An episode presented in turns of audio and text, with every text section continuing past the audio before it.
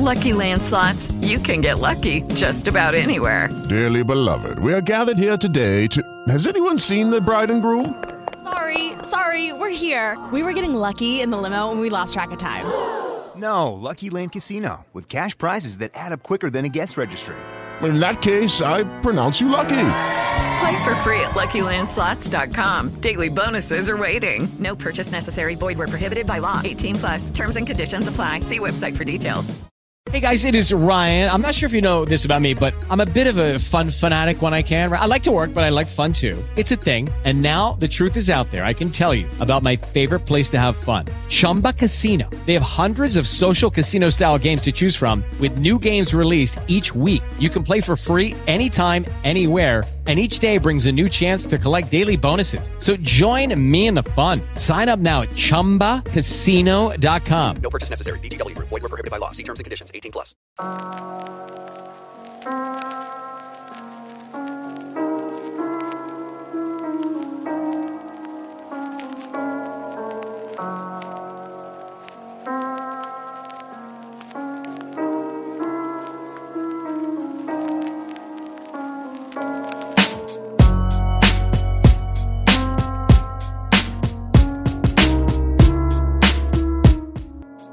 Hello, hello, hello. How's everyone doing? Another week, another episode. This is Stats Over Politics. I'm back, everyone. I was gone last week, felt bad about it, but I have returned.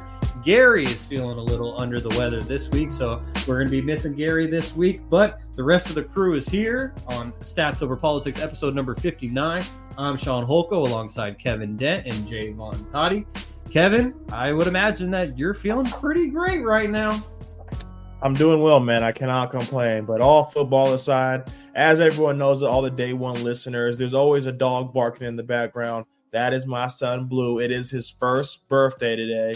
So it's been a it's been a surreal day, man, seeing your dog age and just to see how fast time truly goes. And I know I'm not a real parent, and you know, this time next year, Toddy will have the same experience with his, but you know, it just seems so fast. The time's going by so much faster and than it really is. And to see him be one years old, man, is, is crazy to think.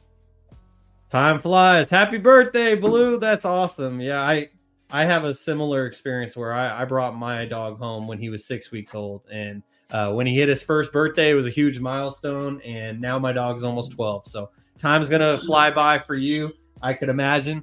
Um, and so uh, value that time. Toddy, how, how are we doing? Were was the weekend good to you with with the bets? Never better, right? Never better. thank thank you, 49ers. Uh, well, I, I take that as no, it did not, unfortunately. And uh, I think the hotline actually did all right. Good. I'm glad to hear that. I'm glad I'm glad the hotline did well. So that that's good to hear. And so we're gonna get to Vonny's hotline here on episode number 59 of Stats Over Politics. But first, we got to get into the big news of the weekend, and that is the fact that the San Francisco 49ers lost their third game in a row after starting the season 5 and 0 as the Bengals beat the 49ers 31 to 17. Toddy, I'm going to toss it to you first as the other 49ers fan on this panel and Kevin, if you'd like me to give my two cents on this as well, because I did miss last week in another loss against the Vikings and Kirk Cousins. Feel bad for him now since what's happened in the last week, but he beat the Niners. And so it's been it's been a rough couple weeks, Jaevon, for us as 49ers fans. And and I saw your comments both on the podcast last week, but also on Instagram that hopefully Kevin and all the haters they will rue the day and the Niners they will come back and they will uh, redeem themselves. But how are you feeling after a third straight loss for the San Francisco 49ers, Jaevon? Not good. Um, have they figured us out? Is the jig up? I guess so. On everybody else to where it's like, all right, the jig is up, guys. This was a nice little ride that you had. The magic dust is starting to wear off because the clock's starting to strike midnight. Is he starting to? Is Prince Charming turning into a frog? Is this actually happening right now? Is Fiona turning into back into an ogre? Is this actually happening? I love it. I love um, it. I love it, Toddy. It's it's beginning to get frustrating because he was a guy uh, he being Brock Purdy, a guy that you know values and not turning the ball over, taking care of the ball, having a good touchdown to turnover ratio, good QBR, um, and just basically running the offense, staying within, and you know being able to take care of the ball. Um, yeah, like in the past, in, in each loss, he's had a turnover, um, whether that's a fumble or he's throwing it to the other team, dead in the dead in the hands. So it's it, it's kind of just getting to the point where like, what are you seeing on the field that's a that's causing you to go back to the same exact thing, and you're constantly throwing it to the and, and it and it usually happens like in the middle of the field, but just the interception that he had in the red zone was just god awful. Like those are things that cannot happen at all. Like when I say, like just throw the ball away. like you don't even. He was scrambling around. He had Brock Purdy gets a lot of. I feel like doesn't really get a lot of credit for the type of athlete that he is, and from him using his legs. I thought he used his legs fairly well this past game. Um, but for him in the red zone to throw that, like, well, why would you even throw that? Just get out of bounds, take us whatever. You cannot turn the ball over in the red zone. Um, I mean, that's just pretty much. I mean, I don't. I wouldn't say that he played bad. He threw for 360 plus, like, like you know, whether you know whether that's him going over the, the middle of the field, guys are wide open. There's YAC yards involved with that. Um, I wouldn't say they played bad. I just think that his turnovers are so bad that it's outweighing pretty much his whole entire performance because these are game changing interceptions. Like when you turn the ball over, Joe Burrow, like, first of all, the Niners can't stop, they can't hold water. If you, they couldn't stop the Titanic from sinking in the ocean. Like, it's, it's getting to a point where guys are saying that Steve Wilks, like, they're calling for Steve Wilks' job. And to where like he's going into the to the booth to call plays, and they're saying, well, he needs to be on the sidelines because he needs to be able to see the field better. I don't know. I don't know. Because usually if people that go into the booth, usually it's usually, you know, defensive coordinators, depending on how whatever their feel for the game is, they're usually on the field. But some people call it better in the booth. Um, but that's neither here nor there. But Steve Wilks, I just how can this team be that bad on defense from what I saw? It's literally the exact same defense from last year, if not better. If not better. The talent on the defense is there. And when you just see guys going up and down on the field like Joe Burrow, Kirk Cousins, PJ Walker moved the ball on us. So it's just like I get Brock Purdy turning the ball over. That's not good. That's actually really bad. That's I feel like that's half of the reason why we're losing all these games. But when the defense is just getting when the, the defense can't stop anybody and they're just getting the ball moved on them up and down the field, it's very alarming. And when you have guys like Fred Warner, uh, Nick Bosa, who just signed a massive contract, um, you know, Javon Hargrave, you signed to a massive contract, can't get pressure on the quarterback, and you're having to constantly send blitzes. I'm just like, why are we, we shouldn't even be having to have to do that? And I was, I even saw on a Richard Sherman's podcast, he said something about um, Steve Wilks used to be a defensive back coach and saying that he's not used to um, just have getting, you know, pressure on the quarterback and just having to send blitzes all the time. So he's not really accustomed to um, not having to blitz as much because he's used to everything on the back end. So it's it's very frustrating because the quarterback who by all standards, I mean, how many starts did Brock Purdy have? Like 13, 14, like 15, something like 15, that. So, um, almost full season um, under his belt. So it's it's not like, hey, like this is something like we you you can't turn the ball over, man. And I that's just if you turn the ball over multiple times in the NFL, like two, three times, that's for anybody in the league. Even look at Mahomes this past weekend who couldn't even score a touchdown mm-hmm. this past weekend, and he's turning the ball over. You're not going to be able to win. It doesn't matter who you play. They beat the Broncos this past weekend. I'm pretty sure we'll get into that game later, but the quarterback can't turn the ball over, man. And it it's not. And a combination of turning the ball over and your defense can't stop anybody, you're not going to win football games. And I don't know what the 49ers need to do because I'm just kind of over it. Um, as far as betting goes for the San Francisco 49ers, I'm the, they're on the shit list, man. I I can't you can't bet them. Um, you can't bet them during the spread. I mean, shit, are we going to be favored against Jacksonville after the after the bye week? I don't know. Um, the way that they've been playing, so it's it's frustrating because you're looking at you know the teams like um, we're second in the division. Seattle's number one in the division. You just saw the Lions coming off a Monday night victory. They're six and two. So you're kind of looking at, you know, the other guys kind of coming up and say, like, all right, hey, maybe first place isn't as locked up as it is. Second place isn't as locked up as it is. Um, we can have home field advantage during the playoffs. And man, it's just going to come down to can the Niners, you know, pick themselves up by the bootstraps, figure out what's wrong with the defense, and can they not turn the ball over? So, um, it's just it's very frustrating because this is third game in a row. When any team loses three games in a row in the NFL, it's just like, whoa, like what's wrong? What's going on in San Francisco? I feel like the whole league is kind of put on notice. Like, what what happened? is this the same team that played Dallas on Sunday Night Football and absolutely trounced them forty-two to ten? This is a totally different team. So I don't know, man. It's just it's very frustrating from a gambling perspective and from an actual 49er perspective. It's very frustrating.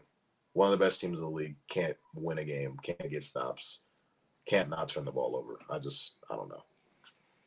I completely agree. I've been very frustrated. Um, I went to my mom's house to watch the second half of the game yesterday, and when I got there, she's like, "Shaun, what's wrong with you?" And w- when I got there, I felt fine. Like I didn't feel like anything was wrong with me, but I guess she could just tell that my mood was off. And it was likely because I just watched the first half of that 49ers game against the Bengals and just the failed opportunities that they had. And it, it was frustrating. And so now, Kevin, I, I'm going to bring this to you because a couple weeks ago, uh, to be precise, actually about a month ago, about four weeks ago, the Eagles got to 4 0. They beat the Commanders in overtime. Eagles got to 4 0. And I asked you, should Eagles fans be concerned? Now, now let's flip it. Flip, flip it on Jaevon and I.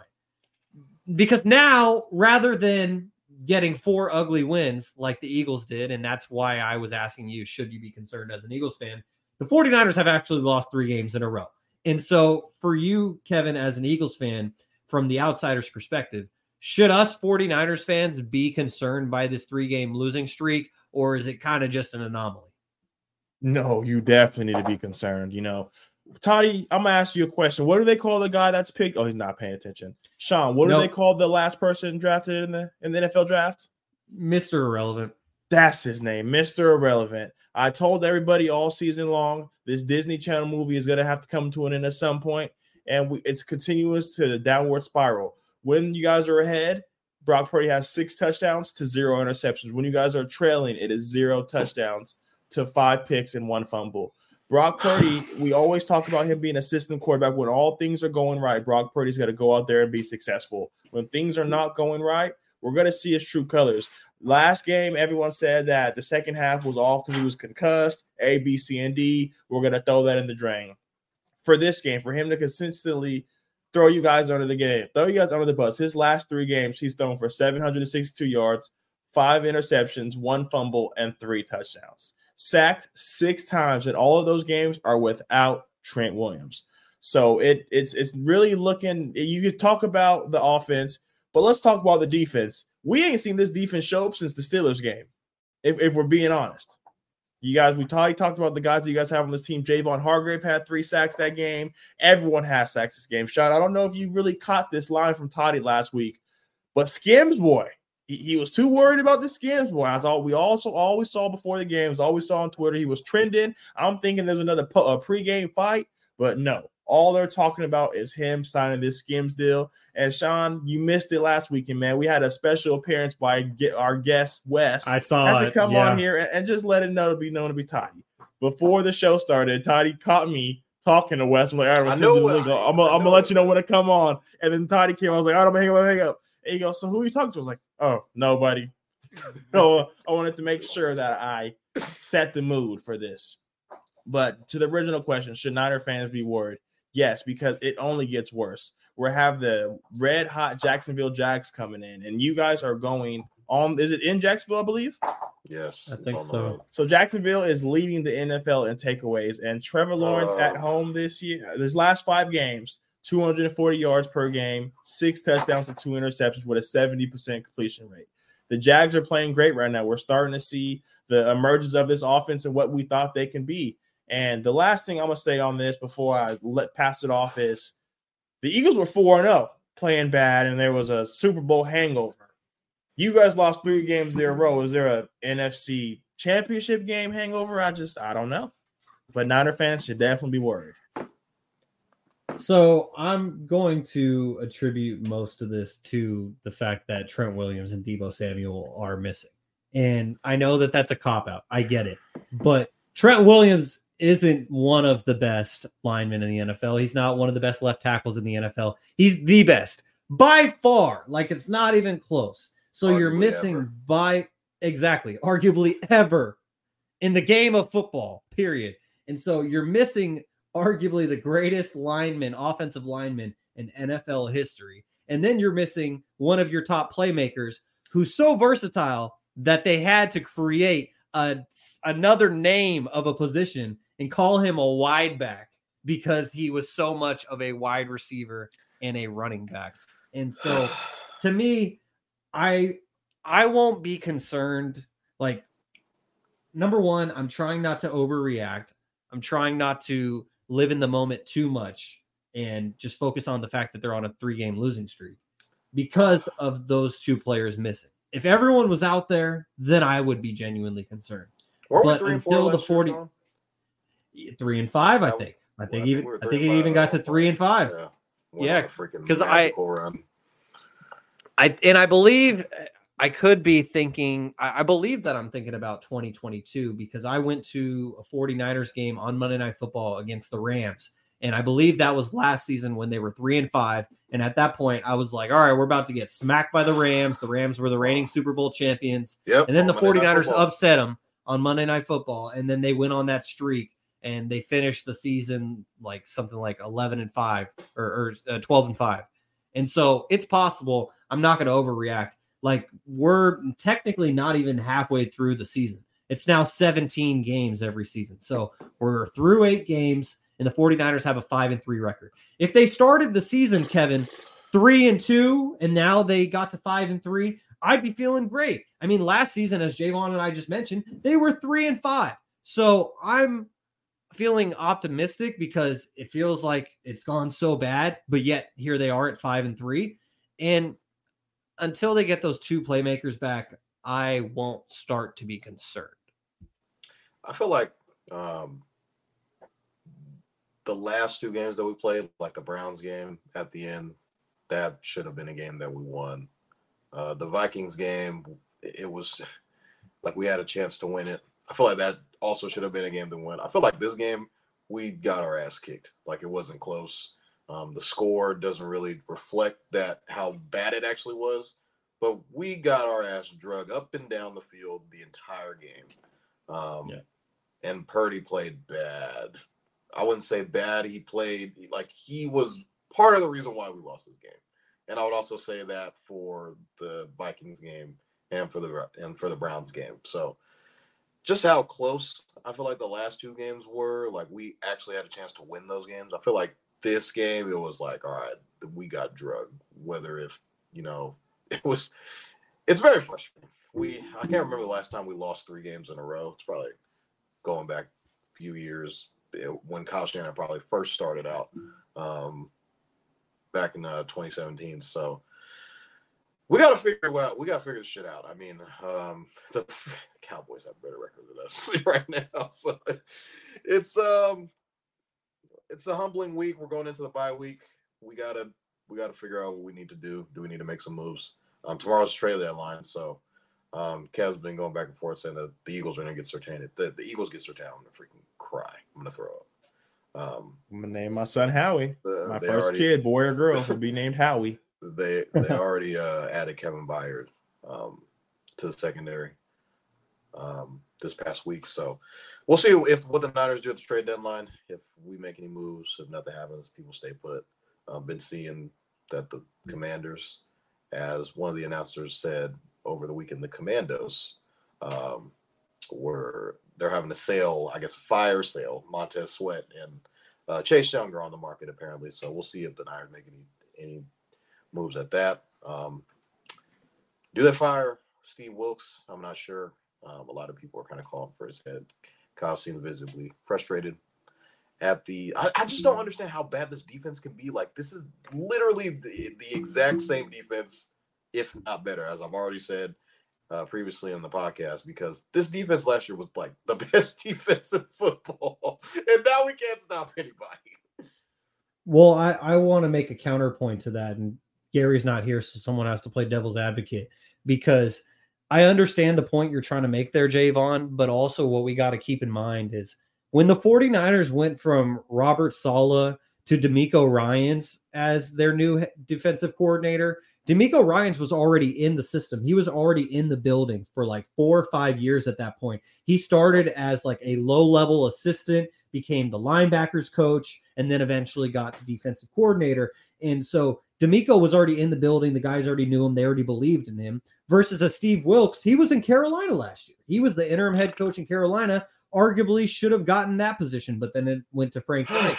And so I would attribute it more so to the fact that it's just a new defensive coordinator and you can't keep constantly and the 49ers are having turnover for all the right reasons. Like all of these guys, whether if it be DeMeco and Robert Saleh going on to be head coaches, or even a Mike McDaniel going on to be a head coach, it's positives why these coaches are leaving the 49ers, but it does create turnover and less continu- continuity and chemistry. And I think we're starting to see that a little bit with the 49ers defense. And so I would attribute that to be the reason as to why the defense has struggled in these last three weeks. But also, I'm really just looking at the 49ers missing two of their best players. I know they have a lot of great playmakers, but as Manny says on the YouTube comments, Deebo is your most important playmaker. And I would agree with him because even though Christian McCaffrey scored a touchdown in this game against the Bengals for his 17th straight game with a touchdown, which tied an NFL record, next week he's likely going to break that record for uh, consecutive touchdown streak. And after so, uh, oh, yeah, sorry, after next week because the 49ers are having a bye week this upcoming week. Thank you, Jaevon. And that that leads me to my last point, which is that uh, early byes, I would consider this an early bye in week nine. Actually, it's not actually early. That's literally at the exact midpoint of the season. So it's actually probably the perfect time for a bye, even if they weren't on a slump. And so now, yeah, it's unfortunate that the 49ers have to have three losses in a row sitting with them for two weeks, but I think this is good for them. It gets the gives them a chance to regroup, re- reset, and then attack the second half of the season. Let's get a majority of the win so then they can be a high seed. It looks like if Philadelphia keeps cruising, and Kevin, I'm sure, thinks that they will, then Philly will end up with the number one seed again and the only first round bye. Uh, but I guess we'll just have to wait and see. And uh, something else that uh, Kaz mentioned in the YouTube comments is that Hurts was banged up and stepped up and played phenomenal. Purdy has a bit of adversity mixed with injury, and he plays atrocious. Hello, it is Ryan, and we could all use an extra bright spot in our day, couldn't we? Just to make up for things like sitting in traffic, doing the dishes, counting your steps, you know, all the mundane stuff. That is why I'm such a big fan of Chumba Casino. Chumba Casino has all your favorite social casino style games that you can play for free anytime, anywhere with daily bonuses. That should brighten your day a little. Actually, a lot. So sign up now at ChumbaCasino.com. That's ChumbaCasino.com. No purchase necessary. VGW. Void were prohibited by law. See terms and conditions. 18 plus.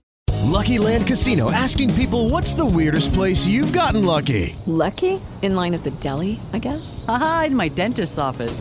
More than once, actually. Do I have to say? Yes, you do. In the car before my kids' PTA meeting. Really? Yes. Excuse me, what's the weirdest place you've gotten lucky? I never win and tell. Well, there you have it. You can get lucky anywhere playing at LuckyLandSlots.com. Play for free right now. Are you feeling lucky? No purchase necessary. Void where prohibited by law. 18 plus. Terms and conditions apply. See website for details. There's levels to greatness. Well, I well, didn't even say anything about Jalen Hurts, though. That's the great preach. Well, no one said I mean, anything yeah, about Jalen Hurts. We get it. No one there said anything about Jalen Hurts. Yeah, but you know how it is. You know how it is, Jaevon. It's it's got to be uh, a uh, hundred degrees of Eagles. I mean, I'm sure Kevin would have thought the same thing, thinking of things from the Eagles fan perspective. It's understandable um, because that's how I think of things all the time is from the 49ers fan perspective.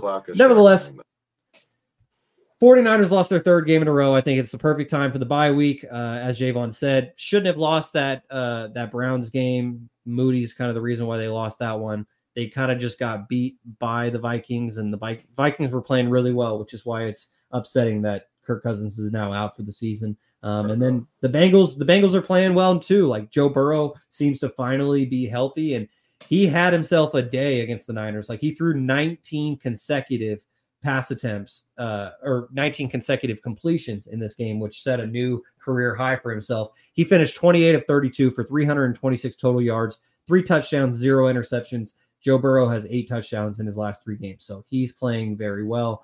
And uh, as Kevin mentioned, uh, well, Kevin mentioned something similar that in his first five games of the season, Brock Purdy had 11 total touchdowns, zero interceptions. Niners had a 5 0 record. Since they are 0 3, he has three total touchdowns and five interceptions. That ain't good. So he's got to get it right. And he has the bye week to refocus and readjust. So before we get to the number one team in the NFC being the Philadelphia Eagles, we got to talk about the former number one team in the AFC, being the Kansas City Chiefs, who are now at six and two after losing 24 to uh, excuse me 24 to 9 in Denver against the Broncos. This is the first time that the Broncos have defeated the Chiefs in 16 games. It's been 8 seasons. Patrick Mahomes had never lost on the road in the AFC West in his career. He had lost at home to a divisional opponent, but never lost on the road until yesterday as the Broncos finally break the streak and the Broncos beat the Chiefs 24 to 9. Kevin, I know that Mahomes had the flu in this game, but it wasn't a Michael Jordan flu game. And so, uh, what did you think of this outcome? Man, I knew once they started listening to all the stats at the beginning of the game, it was going to be shaky. But I'll I'll tell you what, when I was going through our picks and I saw that Toddy took the Broncos, I was like, he's on to something. Toddy must know something. There's no there's no way in hell. Like Shaun mentioned, 16 and 0, eight seasons of getting your ass whooped twice a year.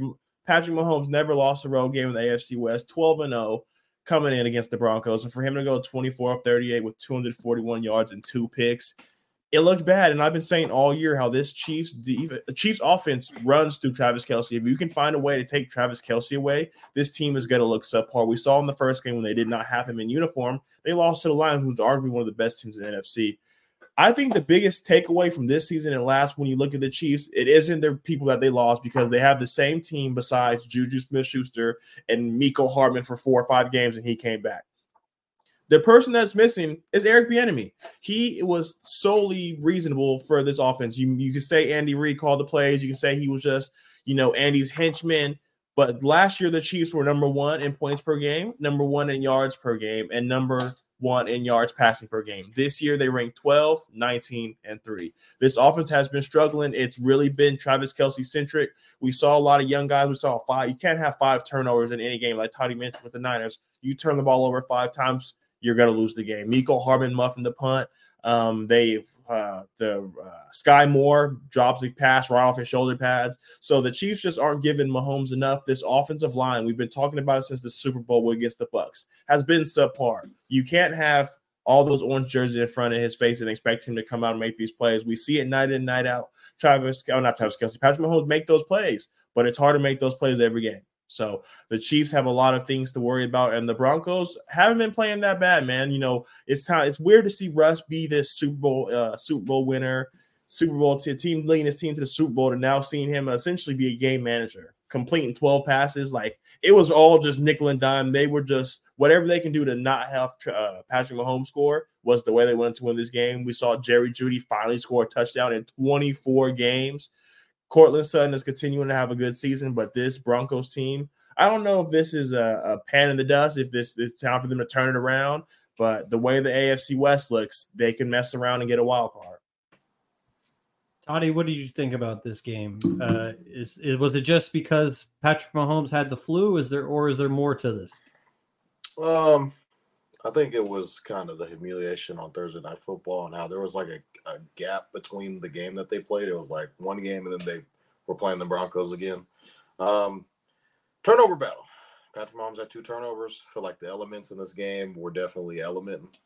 And um, if you guys saw the, the what the field looked like before, like in the morning time at Mile High, before like um, kickoff happened, it was covered in snow. They had to go over the field like four or five times. I was hearing. Um, it was. I feel like you know, and just the altitude in Denver. It's always weird to play in Denver. Um, divisional opponent, you know, um, Sean Payton trying to kind of prove himself, not get swept by, you know, the Chiefs. And we get it. Patrick Mahomes has, was pretty much undefeated against the Broncos his whole career until up uh, yesterday. So I think that, um, you know, the, everyone, I feel like all good teams lose weird games um, at some point in time during the season. Like last year, we saw, you know, the Chiefs lost to who was it? The Colts.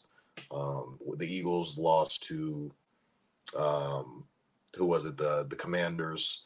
Niners lost to the the Bears. So th- there's always these weird games that really good teams they end up dropping throughout the season. So I'm not really going to take too much from it. It's not something to panic over. I feel like um, Patrick Mahomes is you know health, his illness probably did play a factor into it. Um, but nevertheless, he did throw for like 245 yards still. But um, yeah, I mean, I'm not really going to dive too much. Is Russ still cooking? Is he is he back? He threw three touchdowns. Uh, he was 12 for 14 though, for like 114 yards. So I'm not sure how how much cooking he really he actually did, but um, saw Jerry Jeudy sighting in this in this game. A lot of people, including Steve Smith, have you know had some opinions about Jerry Jeudy and if you know teams should trade for him or you know how good of a receiver he actually is. You know, I, usually Alabama see Alabama receivers usually pan out. So for him to kind of get that slow start, maybe it's just him and Russell Wilson really don't have that connection, and he just might need a fresh start.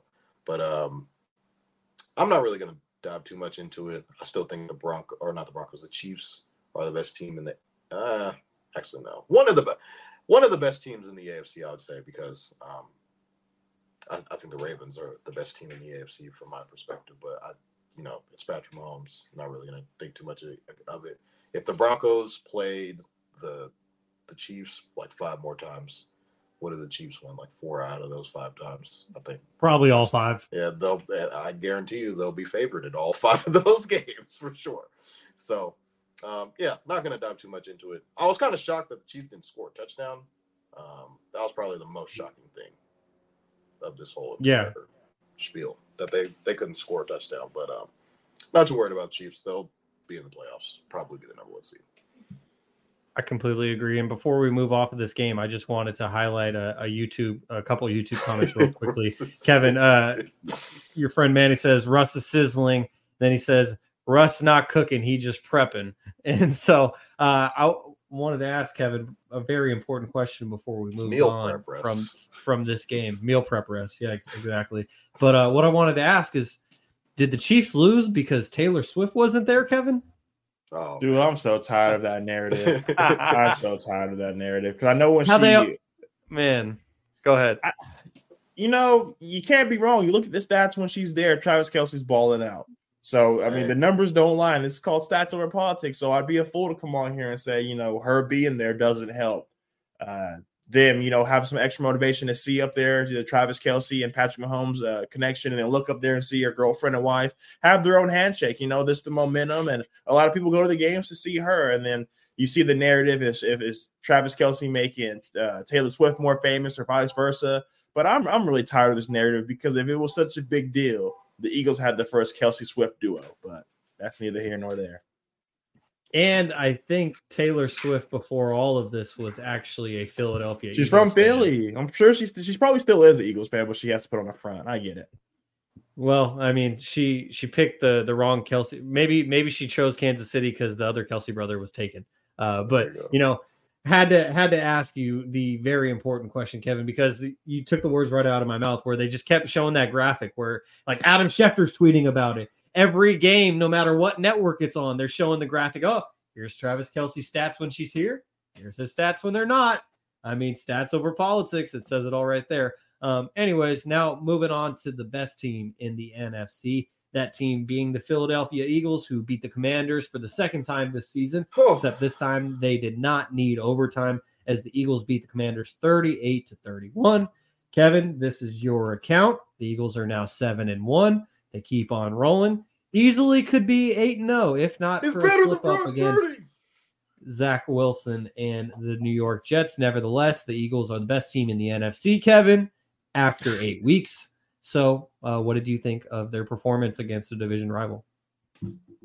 First half subpar, subpar. For us to have two fumbles in, in the or one fumble in the first half in the red zone and within the five yard line, Kenneth Gainwell just dropping the ball. That would have changed the narrative of the first half. But the first, the narrative of the first half is the Commanders came in there and whipped our ass. Sam Howell in that first half for 227 yards, 24 of 26 with two touchdowns.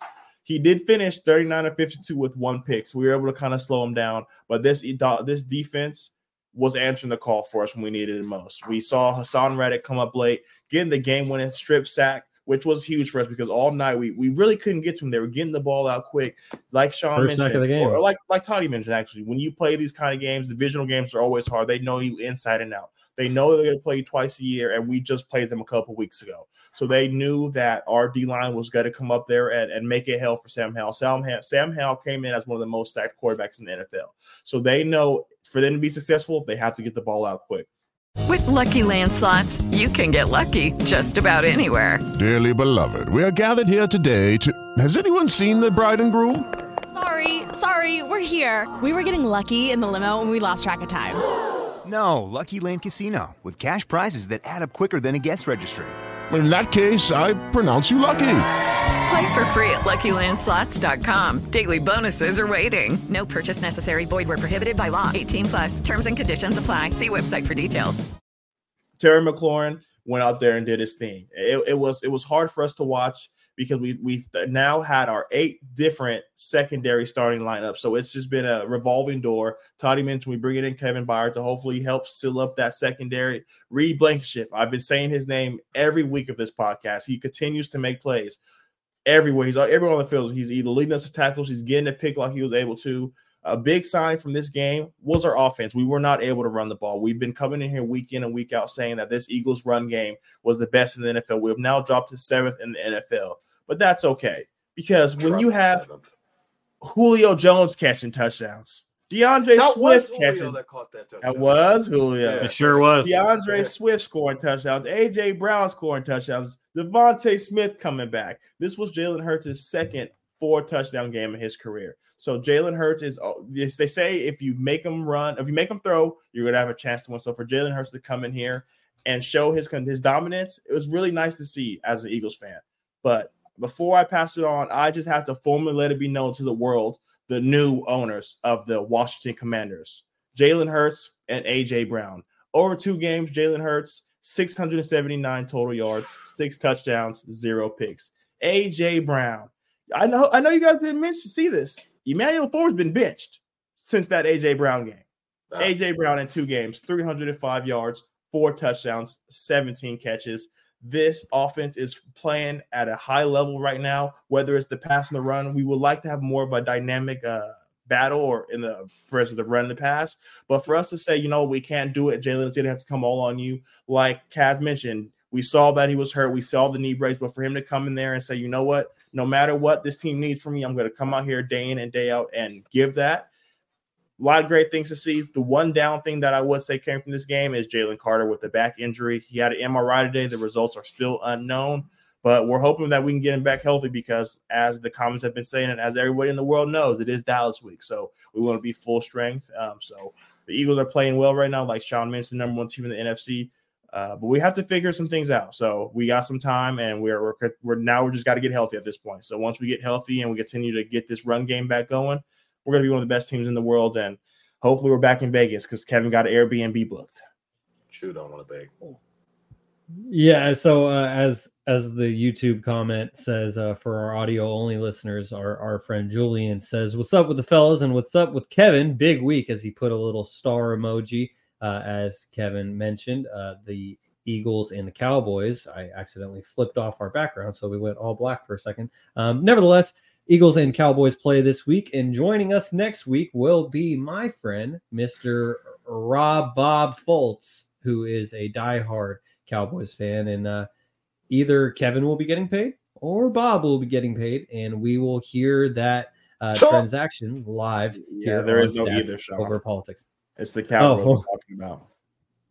Yeah, well, that is very true. But I mean, Rob has been going like he was going nuts yesterday when the Cowboys beat the or when Cowboys beat the Rams and then the 49ers ultimately lost. He was like, Oh, my team is five and two. Can't relate to a team having three losses. And like he was taking his victory lap. And I was just like, the thing I said to him is I was like, How does it feel for your team to have lost by 32 points to a team that proceeded to lose three games in a row? He's like, Oh, don't want to hear it. Uh, we have two losses. Kevin, I look forward to the Eagles handing the Cowboys their third loss this upcoming week. And it's funny because we've all been teams that beat the Niners, or not the Niners, that beat the Rams, excuse me. And it's kind of just like, all right, you know, it's cool. The Yeah. Rams suck. It, it is what it is. But the Cowboys beat the Rams, and it's oh my gosh, we saw what they did. And if if you really want to talk about it, they sacked Matthew Stafford one time.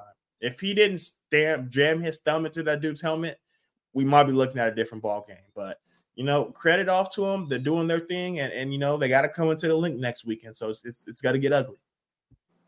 It's going to be a good one, and I'm really looking forward to it. As now, here on episode number 59 of Stats Over Politics, Shaun Holkko alongside Kevin Dent and Jaevon Toddy. We're going to get into our speedy recap for week eight in the NFL, not week seven. Let me update the ticker real quickly. But, anyways, week eight in the NFL. Thursday night, Jaevon, we saw the Bills beat the Buccaneers 24 to 18. Uh, weird game. Um, Thursday night, Bills coming off of a loss, I believe, to the uh, who they just lose to? Just. Patriots. Patriots, yeah, weird loss to the Pats. Um, playing on Thursday night, short week. Um, so, um, and then the Bucs, you know, they are a team that, um, you know, Baker Mayfield that I've been kind of weirdly high on. Um, they were favored by like 10 and a half, like 10 points in this game. And then the uh, Bucs had a late, uh, late game backdoor cover. Um, I don't think the game was really close. Ultimately, there was a guy, fun fact about this game, um, who parlayed, picked this game because of he simulated like a Madden game, and based off of that, it was he was like, "Yeah, I'm gonna pick, I'm gonna pick, I'm gonna pick the Bills to win," and it was a very similar score to kind of like what the actual score was. So, yeah, Bills win. and the Jets defeated the Giants in the Battle of New Jersey 13 to 10. I'm going to get into this one as for our audio only listeners. Kevin will be back in just a moment as he had to take out the birthday boy Blue to let him relieve himself. So Kevin will be back very soon. And I wanted to talk about this Jets 13 to 10 win in overtime against the Giants. Uh, as the thing that was really interesting about this one, Jaevon, is it seemed like the Giants were going to win it late. And then Graham Gano shanked a field goal, loses it, goes to overtime. Jets win. But I I, don't know if you did you bet did you bet on the Giants or, or No, I'm just your kicker not being able to make field goals. I, I felt that. Yeah, that is that's very relatable. A kicker not uh, being able to make a field goal, but uh, so that happened in this game. But the thing that I thought was really interesting about it, Jaevon, is that the Giants had fewer total passing yards with seven passing yards against the Jets yesterday, and Julius Randle on Saturday night had eight turnovers for the Knicks. So Julius Randle had more turnovers for the Knicks than the Giants had passing yards against the Jets. That basically sums up this 13 to 10 win for the Jets. But hey, good on the Jets. Good on Bob Saleh. They continue to win. I think they're at Bobby five and three now. And so congrats to, to Robert Saleh, or four and three, excuse me. But still, they're keeping their head above water. So good for the the Jets punt as they win. Or they almost Yeah, the they- Almost set the punt runner record. Yes, exactly. That is another great stat to basically summarize how this game went. So, as Kevin now rejoins us, uh, the other battle that happened involving AFC East teams was the Dolphins defeating the Patriots 31 to 17. the Dolphins are cooking, man. You know, we saw them. This was a, a, real big game for them bouncing back after this Eagle loss. We really saw them be one dimensional. Essentially, that we saw that their left guard went down. You've seen Jaylen Waddle go down, so just to see this team come back out there and get healthy, really, and not even get healthy. They got Jalen Ramsey back. I know there was this big debacle all morning if he got to play. Adam Adam Schefter said he was going to play. He said it was cap. 20 minutes later, he posted his little warm up or his summer workout video of him in his rehab. So he, he just, he just wanted he yeah, I was he wanted to announce it. So Adam Schefter just ruined the video. But this defense is, is, looking scary now that they have him back. Xavier Howard's getting back. You have Bradley Chubb coming off the rush. This team is going to be phenomenal. They're getting uh, De'Von Achane back in a couple of weeks. So this team just has to continue to get healthy, and this team can roll. And, you know, I have to speak up here for Gary, man. Tyreek Hill, best receiver in the NFL, man. For him to have a thousand yards through week eight, eight weeks for a thousand yards. There are people, Brandon Aiyuk, who barely scraped a thousand yards playing a full season. One missed tackle. I knew you were going to say and that's 999 yards. that one missed tackle changed. That's a payday. That's one missed tackle changes the whole career of someone's payday. So going on, regardless about the Dolphins, the Patriots, man, the Patriots are the Patriots. I hate to see Bill Belichick go out like this. He's he's chasing this record, but like we talked about on past podcasts, he might have to chase that record in a different jersey.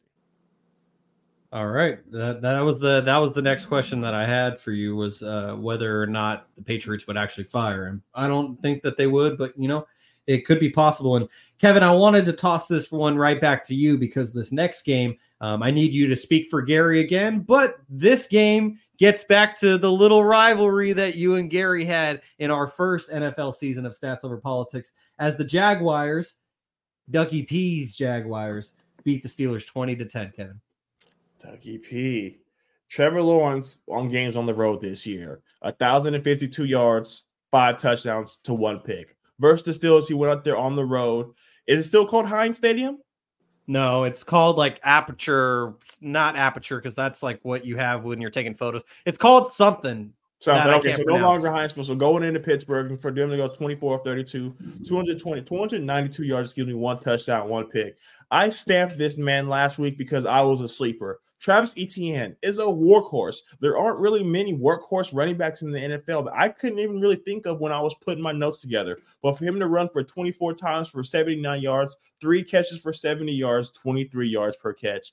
And all offseason, they talked about Calvin Ridley being that AJ Brown, that Stefon Diggs. And this was one of the games that they traded for him for. This was the reason for him to go out there, six catches, 83 yards, 14 yards per catch. And this offense has more than just those two weapons. Evan Engram has continuously been uh, one of a, a sleeper for a top five, 10 tight end in the NFL. 10 yards, 10 catches for 88 yards, nine yards per catch. And then Christian Kirk being the perfect one beat to Calvin Ridley with four yards, four catches for 46 yards and 11 and a half per catch. Lucky Land Casino asking people what's the weirdest place you've gotten lucky? Lucky? In line at the deli, I guess? Aha, in my dentist's office. More than once, actually. Do I have to say? Yes, you do. In the car before my kids' PTA meeting. Really? Yes. Excuse me, what's the weirdest place you've gotten lucky? I never win and tell. Well, there you have it. You can get lucky anywhere playing at LuckyLandSlots.com. Play for free right now. Are you feeling lucky? No purchase necessary. Void where prohibited by law. 18 plus. Terms and conditions apply. See website for details. This team is flying, and they're playing. At, they're playing well at a great time, and the AFC has some holes in it, and they're one of the top teams in there. So, could they contend for the one seed? When we, we only time will tell. But the Steelers, Mitchell Trubisky sighting. I know none of us thought we were going to see that on Sunday. 15 to 27, 128 yards, one touchdown, two picks. This run game has been abysmal. For all of you Najee Harris fantasy owners like me out there, you know, I'm sorry. Last week he got a touchdown. You know, you thought he was going to do something, so you started him in your lineup. Seven rushes for 13 yards, two yards per carry. Jaylen Warren, five carries for 19 yards, four yards per carry. The only bright spot in this offense has been the return of Diontae Johnson, who's been making play after play after play. But this team has a lot of holes in it. And this, as, as good as we want to say Mike Tomlin is, I don't know if he's going to be able to get them past that 500 mark because they're, they're just struggling. It starts with the quarterback play. I completely agree. Thank you very much. I unfortunate for Kenny Pickett to get hurt in this game, but Steelers quarterback being inadequate. I completely agree. Toddy, did you have something you wanted to say about that, or just letting out a, a little Um, noise? had had the uh, Steelers on the par. Hmm. It goes down. Couldn't I? I was I was so like devastated to for Kenny Pickett to go down. Usually people would be like, "Oh my God, our backup's coming in," and guess who the backup is? Mitchell freaking Trubisky. All hope went out the out the window after that. So um, it's weird because um, Kenny Pickett plays like this game where he doesn't show up until the fourth quarter and then just starts throwing dots to Diontae Johnson and Kenny Pickett or George Pickens, that is. And um, the Steelers usually always somehow TJ Watt's in some sort of turnover, whether that's getting an interception, forcing a fumble, creating a sack fumble on the quarterback. Like he's always into something. Who's probably the front runner for defensive player of the year. And then for Pickett to kind of go out early in the game, and now it's it's all all roads lead back to Mitch Trubisky. So just there was no hope after that. I kind of turned the game off after that, and just it's over. You're dead. So shout out to the Yeah. I'm sorry to hear that. Uh, and to follow up on what the stadium name is, I, I was pretty close. Uh, it's called Acrisure. Acrisure. Uh, Heinz Field is better. But anyways, that's I get I guess that's what it's called. Anyways, Toddy, uh, tossing it back to you. The Titans, Evans team, they beat the Falcons 28 to 23. How about Will Levis? Four The Mayo. Man. The Mayo Mayonnaise Man. in the coffee man. You gotta you gotta give him some love, man. I mean, this is a guy um, whose girlfriend broke up with him. I don't know if it was after the draft, during the draft, or whenever that was. It's because he wasn't a first rounder and she Yeah, hated sitting there. He didn't go. He, he didn't go first round. Um, and so now it's kind of just like, okay, is he ever going to play? You know, I saw him a little bit in preseason, but you know me and how I would, how deceiving the preseason is, and that led me to picking Jordan Love and the Packers win division. That's another story for another day. Hey but man, it I had me picking the Steelers to make it playoffs. The But, preseason is a Oh, so you guys, you guys are already jumping away from those takes. You're done with the Oh, Packers now, Toddy. I'm out, I'm out of there. I'm out. Of I was done All with right. the Steelers in week one Got it. after the Got JV. it. performance. gotta get gotta get away. So um I just think that um we'll let the DeAndre Hopkins he had three touchdowns. I mean, people like are saying, "Oh, DeAndre Hopkins is washed. He can't do this, that, and the third. Kevin is probably Kevin. saying he's not. He, Kevin was saying before the season he's not a top ten wide receiver. Yeah, that was when You we know, were doing he- the DeVonta versus DeAndre discussion. it was kind of just like, okay, he's invisible out there because Ryan is the quarterback. He can't, he doesn't have anybody that can throw the ball down the field. Um, and then this kid with the huge arm out of Kentucky um, starts slinging it down the field. Um, I mean, this this offense could look like something. You got Derrick Henry back there running the rock. I mean, are we sprinkling Titans money line? I don't know. Maybe put them on that line. Um, or is this the clock's gonna strike midnight Thursday night, the bright lights, everybody's watching. It's really just Tennessee. But or is this it's relax, buddy. It's the Falcons. You got you can't really put too much stock in it. It's the Falcons. Um, this is a real That's what I quarterback, think. you know. Um, I think the Falcons' defense is is better than what most people like to give them credit for. But at the same time, I mean, when the last time you seen a rookie quarterback come in first start throw four touchdowns? I mean, it's it's promising. Um, I think there's going to be some quarterback controversy in um, in Tennessee now. Um, from when Ryan Tannehill comes back and is healthy, do you kind of just rock with the kid? Um, I would. I mean, what? I mean, what other better option do you have right now? So, um, shout out to Will Levis. Um, I thought about putting them on the parlay, but I didn't. I was just a little too hesitant. It didn't really know too much. But um, yeah, shout out to the Titans for getting the win. Kevin, your Carolina Panthers got their first win of the season as they beat the Texans 15 to 13. So the battle of number one pick versus number two pick. If, if everyone's been watching the podcast, you knew who I was rocking with. When I saw this on the schedule, I said this was the game. The Panthers were going to regret not taking CJ Stroud, and I was completely mistaken. This was a defensive battle. Um, one of the biggest standpoints that I took away from this game was CJ Stroud just needs a number one guy. even the Panthers have Adam Thielen for Bryce Young. And we're seeing Bryce Young become better and better and better now that they have established Adam Thielen being that number one guy. And we've heard them being the trade market for yet another number one type receiver.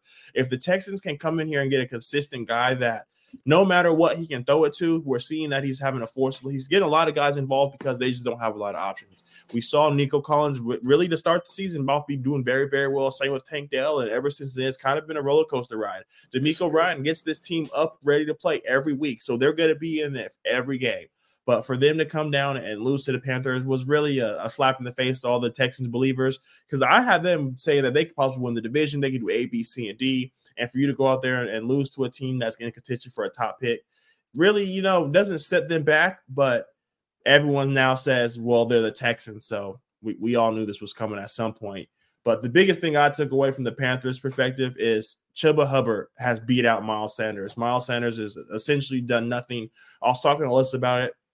It's a, it's a big difference when you go behind Philadelphia's offensive line and then you go to the Panthers. It, it's night and day. And, and it's being shown that Miles Sanders' production, you know, has first 1,000 yard season and now probably might not even crack 500. So it, it's definitely sad to see Miles Sanders go down. I have an Eagles jersey for Miles Sanders sitting in my closet, so it's always going to be love. But Panthers, it might be the place where careers go to die. Yeah, you know that's a really great point. And I, I picked up Miles Sanders in our Stats Over Politics Fantasy Football League. Thought it was going to Oh, be a good pickup. Dropped him. Yeah. Well, I I picked him up thinking that he'd be a good pickup after I lost Nick Chubb and J.K. Dobbins to season-ending injuries, and I'm desperate for running backs. But as Kevin said, Chuba has taken over the lead running back spot in Carolina.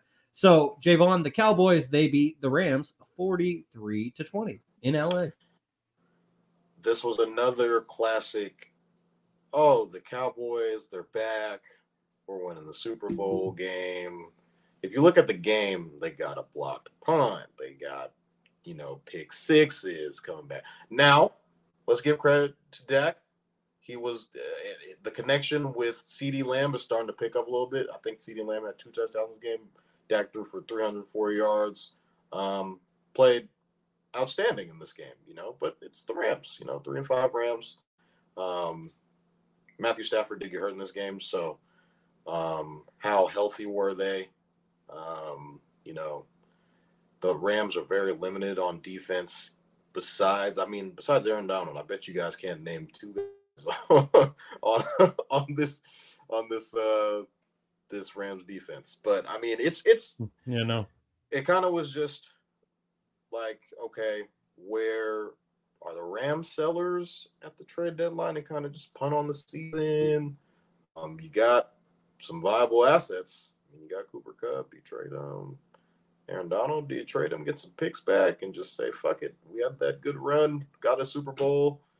Maybe Fuck those them picks, maybe maybe it's not fuck them picks anymore. So, um, I mean, if you get Yeah. a ring out of it, I mean, it, it was a success. exactly. I would consider it worth it. I'd take it.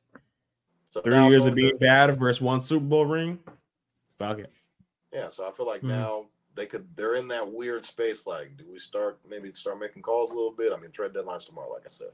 Um, so yeah, the Cowboys they're they're feeling good going into the link on Sunday Night Football. They feel like they're on top of the world. They feel like they can beat anybody, and I feel like that's probably where the Eagles they we got them right where they want them, right? So Yeah, that that's what the Cowboys think. Uh, but but anyways, uh, Kevin, the Vikings they defeated Jaevon's Packers twenty four to ten.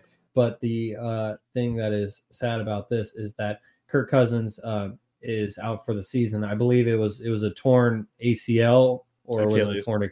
It was Achilles. Okay, so Yeah. torn torn Achilles for Kirk Cousins, and he's out for the rest of the season, which is really unfortunate. But the Vikings win 24-10.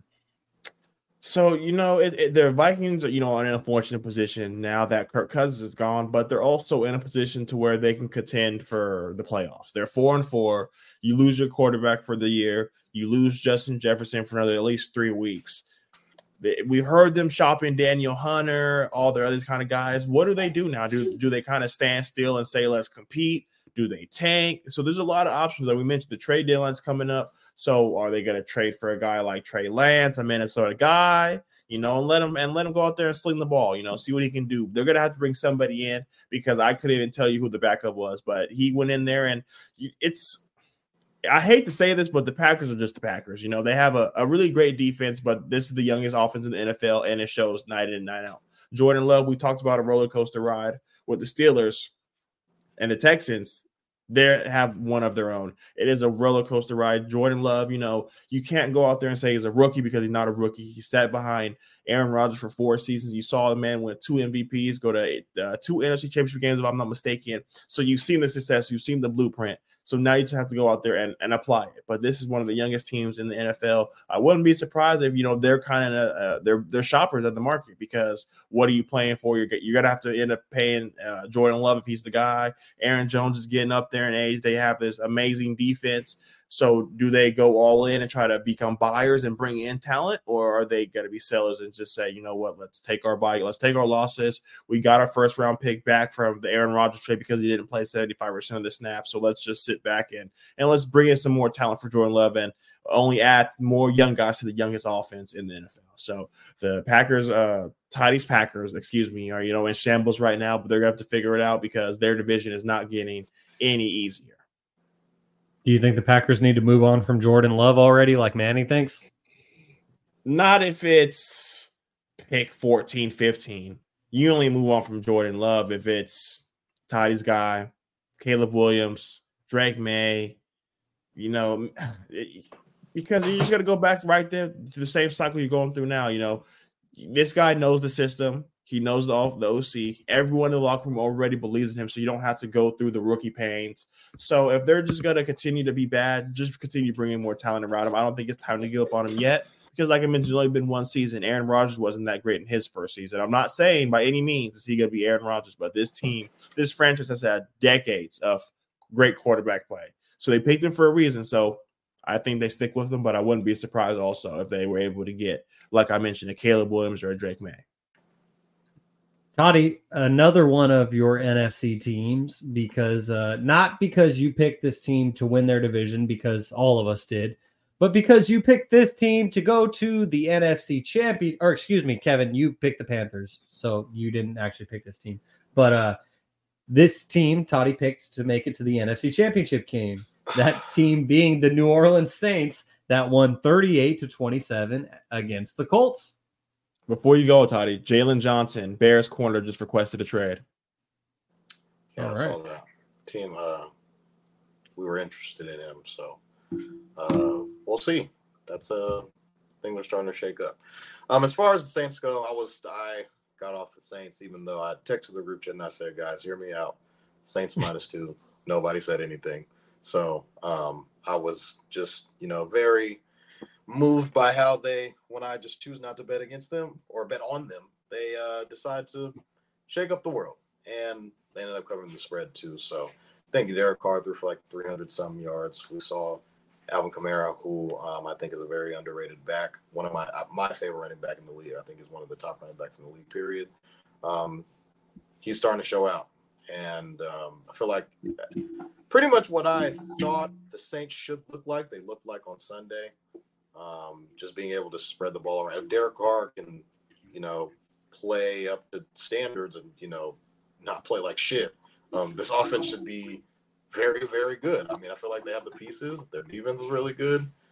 Um, why not, right? So, I just think if the Saints, you know, play at a high level now, they did play the Colts, um, who are playing a backup quarterback in Gardner Minshew.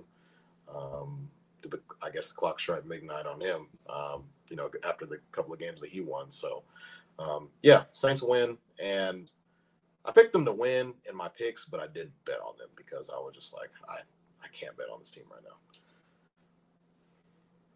Well, the next game that I want to talk about, and I'm going to talk about this myself, is the Seahawks. They beat the Browns 24 to 20. Congratulations to the Seahawks accomplishing something that the 49ers couldn't do this season. Granted, it was on their home field. But the reason why I wanted to talk about this game is because at 5 and 2, the Seattle Seahawks are now in first place in the NFC West. And I wore this shirt specifically, and this is why you need to tune in on YouTube, Twitch, or X, because Manny, I see you in the YouTube comments, so I know you're tuning in live right now. This shirt says this the West is not enough division champions. This shirt was from the 100th NFL season in 2021. Also, let me correct myself from earlier. Uh, the 49ers started three and five in 2021, three and four in 2022. So I was thinking about the Rams game from a couple years ago. Nevertheless, this shirt is from 2021 when the 49ers won the division. Let's not forget that they won the division again in 2022. And they're going to win the division again in 2023. Sorry, Manny. I know you got your hopes up. You're saying 12 baby in the YouTube comments. Enjoy being a half game up in the standings on the 49ers because by the time the season ends, the 49ers are going to be division champions once again. And uh, Manny says for the YouTube audience, y'all about to F around and find out. I Preach. cannot wait for that game because Toddy, remind me, 49ers played the Seahawks three times last season, right? And did the Seahawks win a game at all last season? Last time I checked, nine were 3 0 on Seahawks last year. Last time I Okay. New year, so- baby. So they found out, and they're going to find out again this year. They just have to be humbled by Big Brother and Santa Clara every year. They had us 10 years ago, but Richard Sherman ain't walking through that door. Marshawn Lynch Leonard ain't walking Williams through that door. Caleb Williams, oof. Uh, yeah. Uh, anyways, I want to talk about that game because congrats, Seattle fans. Enjoy being a half game up on the 49ers for now. Enjoy leading the NFC West because, uh, Kevin, do you know what the NFL stands for? No fun league. That is very true. It also stands for not for long. So, Seattle, enjoy your uh, first place standing in the NFC West because it's not going to be there for long. Jaevon, the Ravens, they beat the Cardinals 31 to 24. Um, I thought just Lamar. They, they got down. To, they were down uh seven zero early, and I was never really worried about it. Um, I just think this Ravens team they're they're rolling right now. I think they're the best team in the AFC. Um, I think Lamar Jackson is on an MVP candidate um, run right now again for a second in his career. Um, I think once they get once they figure out a way to get Odell Beckham Jr. the ball, I feel like this offense is going to unlock another layer and just achieve new heights because they're already um, they're already uh, when they get Mark Andrews the ball, good things happen. Um, he's scoring touchdowns left and right now. Um, probably want to put him on a player prop as of right now um, if you want to make a little bit of money on uh, who Lamar's going to throw the ball to as far as touchdowns go. But I think that you know this Cardinals team they benched Josh Dobbs, and I'm just like, well, why? What? What, what are they doing now? And the what direction are they actually going? Um, they're trying to, you know, you know, you saw you're hearing Kyler coming off IR and practicing with the team. He's a full participant in the practice. Um, his window's open, three week window. Um, this is the second week that he's practicing but hasn't played. So, um, wondering when he. I think even next week they announced that he's not going to play. So, um, probably after next week is he going to be ready to go? But what are they going to be like? What one and six, one and seven? He's not coming back. So I don't know, man. We'll see where or when he's going to play. But um, this Cardinal team is feisty, but you know they they weren't really a match for the Rams or not the Rams, the, the Ravens at any at any point in time in this game. Kevin, in an ugly Sunday night football game, the Chargers handled the Bears 30 to 13.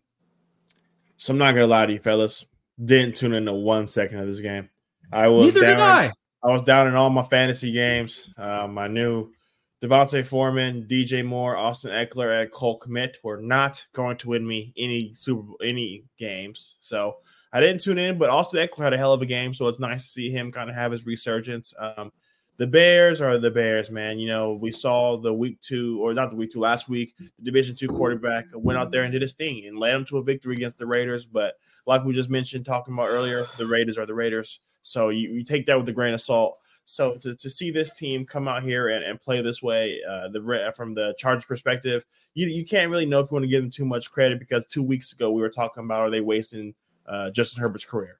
So I'm not going to get too excited over them beating the Bears because the Bears, like I mentioned, are another team that are contending for the one and two overall picks. So they have no chance in winning. Um, so I'm just happy to. I'm just hoping that Justin Fields gets to come back and we get to see because he was playing really well before he left. I know, like Toddy mentioned, uh, for some reason on this podcast, once we come out here and say we are officially off the off the bandwagon, the next week they play great. Justin Fields has been playing great. Toddy Saints have now played great. That now they don't have the the worry of Kevin and Toddy over their shoulder. They just play with so much stress free football and they're going out there doing their thing. So you know, hands off to the Chargers for beating the Bears, but it's the Bears, so we'll take it with a grain of salt. That stats over politics pressure is real, but you know, like you said, at the end of the day, it's the Bears. So, Toddy, the last game from the NFL in week eight was the game we just finished seeing about an hour ago on Monday Night Football as the Lions beat the Raiders 26 to 14. And Davante Adams looks like he's a prisoner in silver and black. Yeah, you know, just Jimmy Garoppolo, he's pointing out there. He keeps pointing to, you know, whatever he's pointing at, it's it's not working. So um, I just think, you know, Davante Adams didn't sign up for this. It kind of just all happened.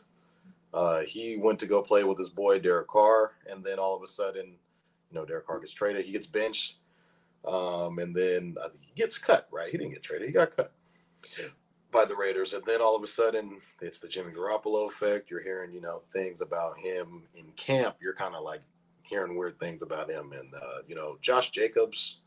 You're not really seeing what he was last year, um, and you know he sat out the majority of the year, so it's uh it's very frustrating um, from a Davante Adams perspective because this is a guy that can get open at will, and he's pretty much open on any play. You could probably argue.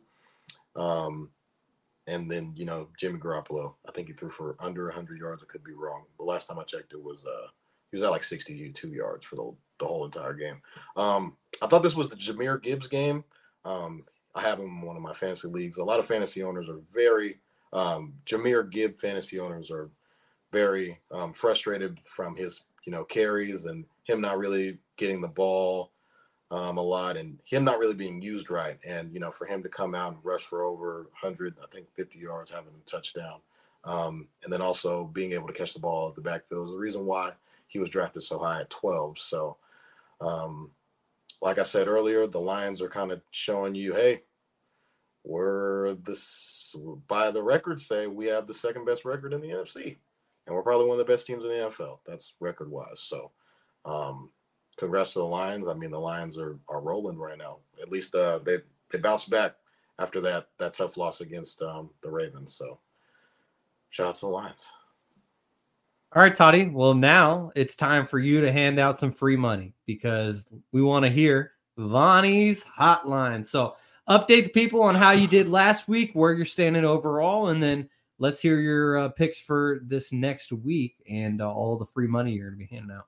I'm Actually, unaware of what my record was last week. I think I went four and. So I I know that I I know that I missed last week, but uh after it was seven weird weeks, week last week because of I had a whole bunch of basketball and stuff on there, so gonna have to go back. So just so you know, when you go back uh, after seven weeks, I had you at thirteen and fifteen, and so I think you now have the last two weeks to catch up on. We'll circle back so then we can know what Vonny's overall record is. But uh, let, us hear. Yeah, well, exactly. We will- we will circle the wagons. Um, and so as someone uh, figures out their car alarm. Thank you, to, to- thank you, thank you to them. Uh, anyways, let let's hear about Vonny's hotline for this week. What do you got cooking? Um, so, um, very, very interesting week. But we are gonna circle back to last. I think it was a week ago, to when um we had uh Philadelphia Eagles on the hotline. Hmm. Um, Hmm. four no week. We gotta go back, go back to the well. Eagles are minus three at home at the Linc against the Dallas Cowboys on Hell Sunday Night yeah. Football. Waiting all day for Sunday night, so we'll. I know the Eagles are green, but the only color that we see is green, and that's muddy over here. So we like winning over here, um, and the Eagles do do that. So we're gonna go with the Eagles on Sunday night football um, at minus three. Um, another game that I was kind of interested in is uh, there, there's a couple of good games on here. I like the I like the Ravens. Let's go Ravens minus five and a half over Seattle. Um, I just think that the Ravens are rolling, man. They're winning by um, more than two scores. Oh, more than two scores in most of their in the, their last two games. So um, they're just a tough team to beat right now, and I feel like that uh, they're going to be a tough out on Sunday. Um, so we're gonna go. We're gonna fast forward in the future or rewind into the future because we went Sunday first. But um, Saturday, there's also some really, really good college football games. Um, one of those games include the LSU Tigers going on over to Tuscaloosa. Um, it's going to be a very, very tough game. Uh, last year, we remember that the game went into overtime, and uh, the Tigers ended up uh, winning in uh in overtime. And man, it's just it's just so tough to pick against Nick Saban, man. I don't know what you guys do, but uh betting against Nick Saban is not something I would advise at all. Um but it's going to be a very so we're we're going to go with uh we're going to go with Alabama minus 3 here um over LSU at home and we're not going to look back. We're not going to look back at all. uh, I I trust in Nick Saban, and I think um, Jalen Milroe, his uh, downfield passing has been um, one of the the top in the in the entire country according to PFF. Um, but you know he's been a guy that's kind of been getting picked on of you know his accuracy and how how well he actually can be with throwing the ball downfield. But he's been he's been actually playing uh, fairly well. We're gonna rock with uh, Milroe and the Crimson Tide on Saturday night. So, um, the next game I'm probably gonna bet on Saturday is man, uh, we're gonna go Kentucky over Mississippi State. I think Mississippi State is god awful organization, piss poor organization that I like to say on this on this show. Um, I think uh, Kentucky they're going to bounce back off of a tough loss at home um, from Tennessee, and um, I think uh, I think uh, Devin Leary is going to be able to find Barion Brown in the end zone, and I think that uh, Ray Davis kind of gets going in the in the run game. I don't think he they really got him going this past game against Tennessee, and that was probably the key focus of the game. So we're gonna rock with Kentucky here. Uh, Kentucky money line at minus 170 over uh, Mississippi State. Now, um, due to the fact that we do have um, basketball games going on now, I'm going to start adding a little bit of hoops on the old hotline. So we're going to start adding more games on there. Um, right now, it, uh, I can't. And when college starts, it's gonna it's gonna get even even crazier. So we're gonna start adding college basketball games on there. And people are gonna I'm gonna have a whole bunch of degenerates betting on college basketball with me. So Go do. Uh, um, tomorrow we have. We're just gonna do straight picks here. Um, tomorrow we got the Suns at the Spurs. I'm probably gonna rock with the Suns here. Um, Suns will probably be a minus 240 favorite. Um, we'll just probably take the Suns on the money line here. Um, I don't think Beal or Booker is going to be playing, but I still think they'll be good enough to beat the Spurs at home tomorrow. Um, and then the, the second game that I'm probably going to add, um, I'm going to rock with the Clippers here. Um, uh, Clippers over the Magic. Magic are playing right now against the Lakers. Um, it's probably a game that Kev keeps looking at in the background. Yes, Um, sir. you know the score of that game, by the way? If you want to give it to me. I want to say it's 98 95 Magic. Okay. I, Um, can, I can fact check that for you. but um, I think the Clippers probably. I'll take I'll take the Magic on the spread. Um, I think the Magic 196 Magic. 196 Magic got you. Um, I'll take the Magic on the spread here. They're uh, they're plus seven. Um, I think Banchero and those guys have been playing pretty well. Franz Wagner have been playing pretty well. So I'll take the Magic on the spread here. They'll probably lose, but I don't think they lose by more than seven points. So um, recap: We have the Ravens plus or Ravens minus five, five and a half on Sunday, um, and then I'm taking the Eagles minus um, the Eagles minus three um, on Sunday Night Football, and then we have Alabama minus three um, on Saturday night against LSU, and then also have the uh, the Kentucky Wildcats over the Mississippi State Bulldogs at minus 170. And then we have the Suns money line tomorrow night. Um, don't know what that that line isn't out yet, but um, it's probably going to be like minus 240, minus 230 ish. That's probably what I'm what I'm guessing.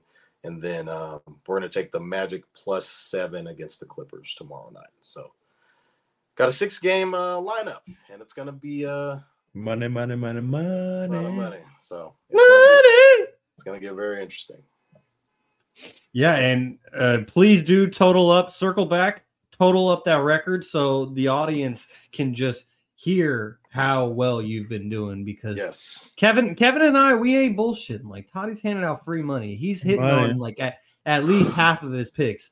And so if you just do single bets and you don't put it all on a parlay, because if he has a five in Parlay one at week, your own risk, guys. Parlay at your own yeah, risk. parlay at your own risk because he can have a five in one week. But if if you got the one wrong pick all on the same parlay, then that's going to tank the whole ship. When you could make six individual bets, win five individual bets, and then yeah, you lose one, but you know you can't get everything right. Can't win 'em Toddy's handing out free. Yeah, exactly. Can't win them all. The 49ers know that very well, and uh, Toddy he uh, is handing out free money. So we'll we'll find out the overall record next week on episode number 61 of Stats Over Politics. I say 61 as we're here on episode 59 because if you missed it, we now have NBA episodes every Friday at 7:30 p.m. Pacific Standard Time. Took last week off. The Kings game was going on on ESPN. And so we'll be back again this Friday for our NBA episode of Stats Over Politics, and then back again next Monday for the NFL. But before we go here on episode number 59 of Stats Over Politics, Shaun Holkko alongside Kevin Dent and Jaevon Toddy. Garry Singh is out sick this week, but hopefully he'll be back on either Friday or Monday. Before we go, Kevin, it's time for your favorite segment being fact or cap.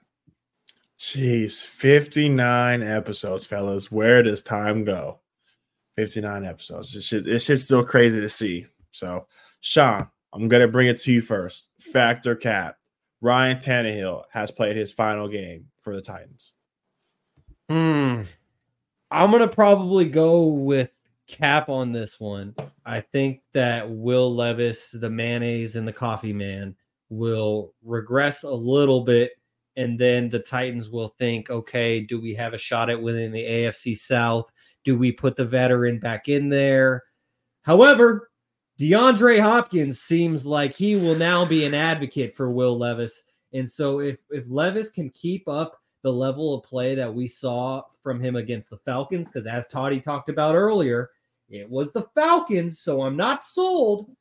And so for not being sold on a one game sample size, I'm gonna say this is cap, but it's highly possible, and I could be wrong. All right, Ty, I'm gonna bring it to you next. You mentioned some quarterback controversy possibly in Tennessee. So fact or cap. Ryan Tannehill has played his last game for the Titans. I think um it's uh it's very um it's tricky. It's very tricky. You have a, a rookie quarterback who showed his ass on Sunday, throwing for four touchdowns, over almost 300 yards. Um, it's it's gonna get ugly, man. If this guy wins on Thursday night football, I think that it's gonna get dicey. And he's thrown for the same amount of touchdowns as um he's thrown for the same amount of touchdowns as uh, uh Will or not Will Levis, uh Ryan Tannehill all season, pretty much.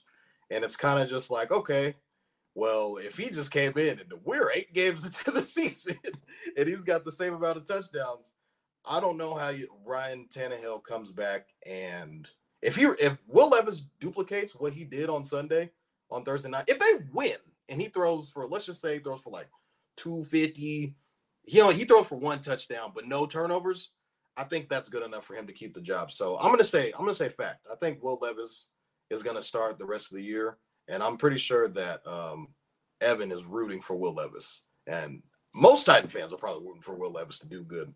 Um, on Thursday night football because they've seen what Ryan Tannehill is and that ship has sailed. And I think that um, sky's the limit for this kid and Will Levis, the Mayo man. The Mayo Fact or cap. Ryan Tannehill has played his final game for the Titans. I'm going to say fact. And the reason I'm going to say fact is because coming into this draft process, I told Toddy, and he laughed in my face. I said, Will Levis, he, got to be top three, top four. And he laughed at me. He said, Who's he Will Levis, Kevin? Pick. Who's who's Will Levis, Kevin? I said, Toddy, do your homework. Will Levis, he can go. He can go. For him to go out there and go over 238 yards and four touchdowns, like Toddy mentioned, Ryan Tannehill has only thrown for two touchdowns all season. So for him to do that, Will Levis to do that in his first on his first half, to go out there and throw two touchdowns, just shows how much his impact is to this offense. We saw Derrick Henry get going, 22 attempts for 101 yards, 4.6 yards per run. This run gets more serious when they're able to have a legitimate passing game. We've seen versus the Saints when the Titans just just Ryan Tannehill just throwing the game away. We've seen over and over and over that Ryan Tannehill, excuse me, has been holding this team back. So for them to get fresh blood in there, for him to see it, a, you have to see it. You have to visualize it. It's one thing to see it in camp and in practice, but for him to go out there on national television and do it, and to have a guy like DeAndre Hopkins doesn't make things a lot harder. So I'm gonna have to say fact, and then also I'm gonna say fact because Ryan Tannehill could be traded. We saw Kirk Cousins go down. We saw we now here in the Desmond Ridder, Tyler Heinicke debate. So why not just get your losses off and lose him for something? You know, go ahead and trade him for a third, fourth. He's a veteran quarterback. He's been through an AFC Championship game. We've seen the highs and lows through Ryan, throughout Ryan Tannehill's career. So I wouldn't say he's washed up just yet, but his time in Tennessee might be up, unfortunately. So Toddy, I'm going to bring it to you next. I told you guys to come prepared with your top three NFL MVP. So, Ty, I'm going to take it to you first. Fact or cap. The NFL MVP will not be given to a quarterback for the first time since 2012. Um, that's very, very tough. Um, I think it's it's when was the last time a, the guy or the guy that won MVP was not a quarterback? It's 2012. Uh, 2012. 2012. Who was that? Who won in 2012? Adrian Peterson. That's right. AP all day won it. Um, I don't know, man. I'm gonna say Cap. Um, I think what I would do is my top three. I think it's um, Lamar Jackson, Tyreek Hill is probably in there. Bro, AJ Brown has been on an entirely different universe. I swear to God, like if Tyreek Hill isn't having the historic season that he's having right now, AJ Brown would probably be like the best receiver in the league. Um, I think he's been playing otherworldly. Um, it's bro, it's it's insane. So I'll my my top three MVP race is probably Lamar Jackson, Tyreek Hill, Patrick Mahomes. Honorable mention AJ Brown and Christian McCaffrey. So a lot of guys that don't play quarterback are in my MVP race right now. All right, Shaun, I'll bring it to you next. Fact or cap: the NFL MVP will not be a quarterback for the first time since 2012. It's a fact. I'm not going to overreact to what I just saw in the last four weeks because if we if we take it back four weeks ago, after week four, when the 49ers were 4 0 and Christian McCaffrey had like 11 touchdowns through four games and was doing things that only Jim Brown and Barry Sanders have done. Yeah, the 49ers are one and three in their last four games, but Christian McCaffrey has continued to score a touchdown, at least one in every single game. And so if the 49ers can get right after the bye week, let's say they go seven and one, and I'm I, I get I'm being optimistic, but if they go seven and one after the bye week, finish the season around 12 and 4, 12 or 13 and 4, 12 and 5, somewhere around there. If Christian McCaffrey continues putting up those stats, I think he has a great case to be the NFL MVP. And Jaevon mentioned another great name, Garry's guy, Tyreek Hill. He is really asserting himself. As you mentioned earlier, Kevin, a thousand yards through eight games. Not even Brandon Aiyuk could do that. So he's putting himself up there. And so to me, I'm going to be optimistic and I'm going to say it's a fact. For once, we finally have an NFL MVP that's not a quarterback for the first time in over 10 years. if it doesn't happen this year between the two guys I just mentioned, then it might be time to just change the award to best quarterback and then offensive player of the year could continue to go to the best skilled position player. So long explanation, but I'm gonna say it's a fact. Factor cap, the NFL will be a non-quarterback for the first time since 2012. And Shaun, I'm all in. I'm gonna say fact because before, like Shaun mentioned, before week four, the top two candidates were non-quarterbacks, and Tyreek Hill and Christian McCaffrey. Like we've been mentioning, all podcasts, all offseason, Tyreek Hill is coming in and dominating. He's on pace for 2,000 yards. If you have a receiver with 2,000 yards and they're not not one, the top two in the category for MVP, what what are we really looking at? Like, I get everything is a dependable position, and at the end of the day, the quarterback is the most valuable because if you don't have a quarterback, you can't throw the ball. But if you don't have any receivers, your quarterback can't throw the ball. So they go hand in hand. But like Toddy mentioned, Mr. AJ Brown, top three in the league, and he not number three. And on any other on any other Sunday, he might be number one. 939 yards, five touchdowns, 18 yards per catch. Just broke, just set the NFL record for six plus games with 125 yards receiving plus. AJ Brown is playing on a phenomenal level. And if it wasn't for Tyreek Hill, like Toddy mentioned, I'd be coming on this podcast screaming from the hill saying AJ Brown is the best receiver in the NFL. There's just so much talent. CMC can come back and make a make a late push for it. So I, I definitely wouldn't wouldn't want to put it past them. You know, I'm all in for you know maybe a defensive player winning it, but I, if it's not AJ Brown or Tyreek Hill, it, it, I think it's going to be a quarterback. But I'm going to go all in and say that these receivers could be on pace for 2,000 yards. And if we have two 2,000 yard receivers, can you really give it to a quarterback? Yeah, I think that that's a great way to put it. And the answer would be no, or at least I hope not, because if they do, like I said, just change the awards. Like you can have your best quarterback, and then offensive player of the year could go to the best skill position player. Because if, like you said, if you have a running back and a wide receiver, each who accomplish those statistics, even in a 17 game season, I just don't like unless a quarterback just lights the world on fire and through the rest of the season, then I, I don't see uh, how it, it couldn't happen. But you know, uh, another player that Jaevon mentioned was Lamar Jackson, former MVP, former unanimous MVP, and he could be building a case for himself right now as well. And for years, people, uh, ignorant people, called Lamar Jackson a running back. So maybe if Lamar Jackson wins the NFL MVP again, it could be a little asterisk that no, a quarterback did win it again, but Lamar Jackson is a playmaker. Um, so, anyways, that is going to do it for episode number 59 of Stats Over Politics. Make sure to give us a like on YouTube, it helps us a lot. And if you enjoy the show, uh, then hit like and subscribe at Stats Over Politics and on X at Stats or Politics. Make sure to subscribe, rate, and review on all podcast platforms. And if you're enjoying the show, give us five stars. We'd really appreciate it as you've been tuned in to episode number 59, Stats Over Politics. For Jaevon Toddy, Kevin Dent, and our guy Garry Singh, I'm Shaun Holkko. Thank you for tuning in, and we'll catch you on Friday for NBA. Friday. See you all then. Later. Like the motherfucking beam.